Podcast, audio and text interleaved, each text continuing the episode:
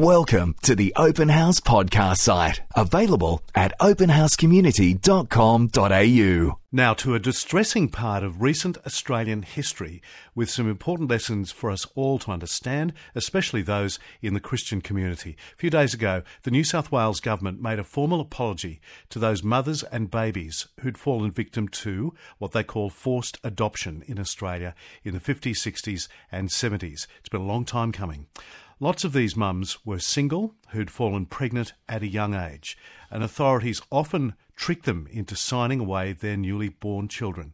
Some have met up later in life. For many others, that wrenching gap in their lives remains. Jenny Mendez was adopted in 1969. She was there for the apology, and I reckon it's a really important thing for us to hear her story and the stories of many others and those lessons. Jenny, welcome to Open House. Thanks, Leigh. It's great to see you and meet you. In my other job at Sky News, we put the apology to air, live to air, and I must say I found it a profoundly moving thing, though I'm sure it's nothing on what it was like being there. Absolutely. Yeah. Everybody was finding it a very emotional day. I was very anxious on the train, and I haven't been anxious like that in a long time. So it brought back a lot of familiarity in that sense as well. It was a very solemn occasion, obviously, for everybody. Why do you think you were so anxious? I think it brought back a lot of familiarity. During that era, the standard practice was for the babies to be removed at birth, which was very traumatic for the mums, obviously. And the babies didn't have that normal bonding time with their mother or anybody for that first, usually about a month. And I was pretty much the standard. I was at 4 weeks. I was taken to my adoptive family. There have been more studies recently, I think, that have shown that first few weeks of life is very crucial for your development, and it can create a lot of anxiety in the person when they don't have that proper bonding and that comfort and nurture during the first few weeks. As I said in the intro, it's been a long time coming, this apology, hasn't it? It has, yeah. Why has it taken so long, do you think? There's been a lot of people that have been advocating for a long time. I know they did make some changes in New South Wales. They opened people's records. So we were able for the first time to search for our blood family. So in my early 20s at that stage I went in and applied for the original birth certificate. I wonder if the authorities have to be kind of drag kicking and screaming to a certain extent to this kind of position. There has been some resistance, but I think as the generations have... It's a different generation, so there's different perception. Back then it was a very punitive attitude to single mothers in general. And also there wasn't... a lot of what they call duty of care for anyone. Very different age. Yeah. Why was the apology so important? There might be those who would say this is ancient history. Why is it so important in 2012? For most or all of the people that attended, I think it's symbolic of closure. It's symbolic of not being ashamed. It's symbolic of standing up and being counted and saying, yes, we did live through that. And it's very important to be able to go and talk to the people that represent the government, and it's a very moving thing to have them stand up and approaching it from a perspective of it shouldn't have happened. Yeah, and it wasn't your fault. Exactly. I can imagine that that's a powerful... Yeah, especially the mothers never deserved the treatment that was meted out to them, not one iota, and especially people that were relinquished for adoption or were taken for adoption. They were the innocents. Yes. You know, you don't ask to come into the world and you don't ask for the circumstances that you come in. So tell us something of your story. You were an adopted child, 1969, as I said. I was raised in a very good home. My parents lived in rural New South Wales. As I said, I did go through periods where I suffered a lot of anxiety and I wasn't quite sure what that was about. But since I've connected with other adoptees on Facebook groups in the last year, I've noticed there's so many similarities with our stories. Wow. A lot of us have been through times where we've been very anxious. Obviously, there's a lot of rejection issues. The rejection is something that tends to get focused on a lot in church for obvious reasons. Yes.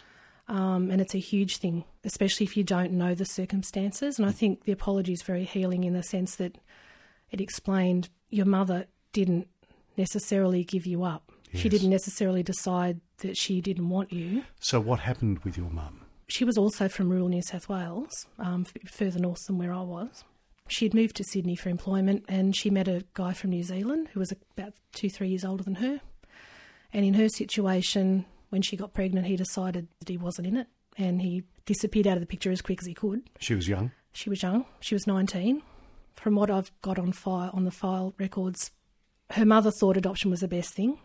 And I know for a lot of the girls back then, or the young mothers back then, family pressure and family opinions had a lot to do with it, because single mothers' benefits weren't known, and there were some benefits available which weren't publicised, and that was a huge part of their situation, that they didn't know that they could get help. And it was a very different era in the late 60s. Absolutely. An era of judgment and shame. Yeah, that's the thing that I found very emotional, was seeing these beautiful ladies that had been through so much shame and the unbelievable things they must have gone through with the treatment that I've heard about from hospital people and some of the homes that they stayed in and things like that. It's just come full circle that they're able to stand proud and say, you know, we didn't deserve it. It's very important. Yeah. You've made contact with your mum. Yes, in later life. Yeah. But only a limited contact. I have. And she has explained partially, in her letter she's explained that she does suffer a lot of shame.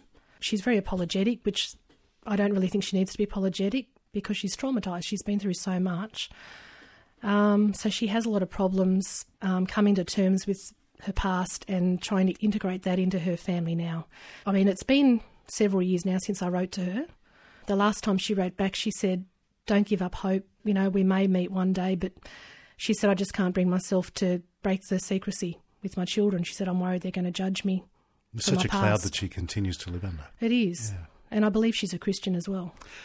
It's hard for people who've not been part of the adoption process to understand the breadth of issues. For instance, adoptees are quite overrepresented in prisons, in mental health facilities, a lot of health issues with them. Absolutely. And the mothers as well. The ones I've spoken to, a lot of them are on medication because of post-traumatic symptoms and this kind of thing, so they need that kind of thing to function. And you say there are particular challenges for the Christian community about this issue. Yeah. I do know that it's something that tends to be shrouded in silence. I've only been open about it on the internet, in the Facebook community. Now and then I'll put little articles up on my Facebook page, and it's interesting that the people that I thought might say something have said nothing.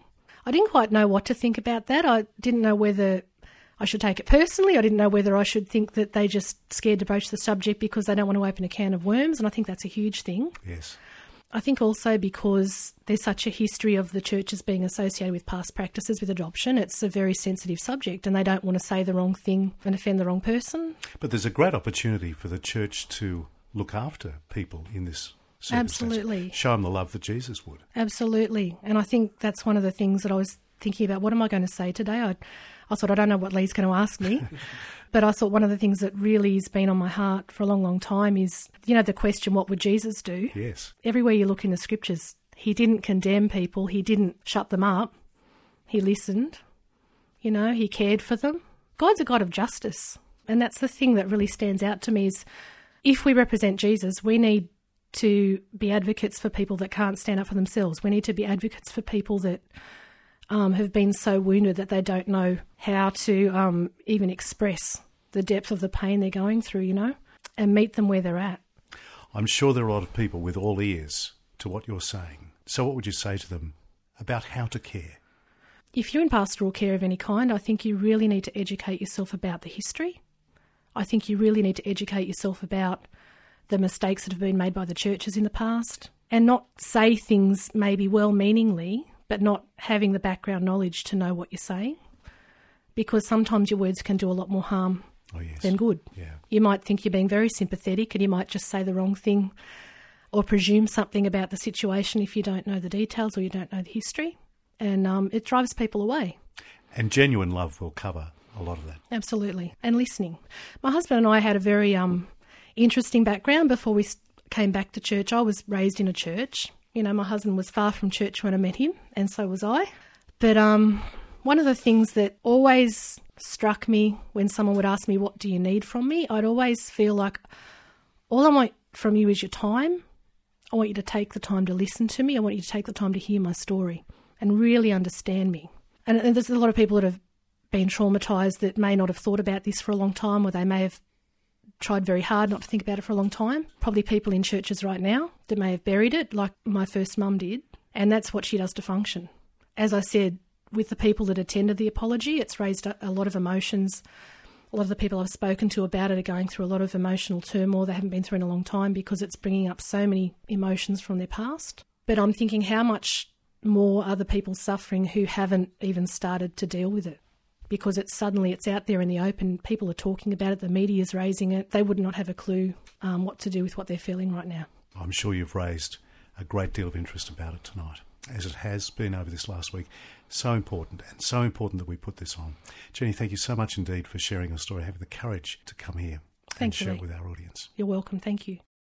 We hope you enjoyed this Open House podcast. Thanks to Christian Super and Real World Technology Solutions. To hear more from Open House, visit openhousecommunity.com.au.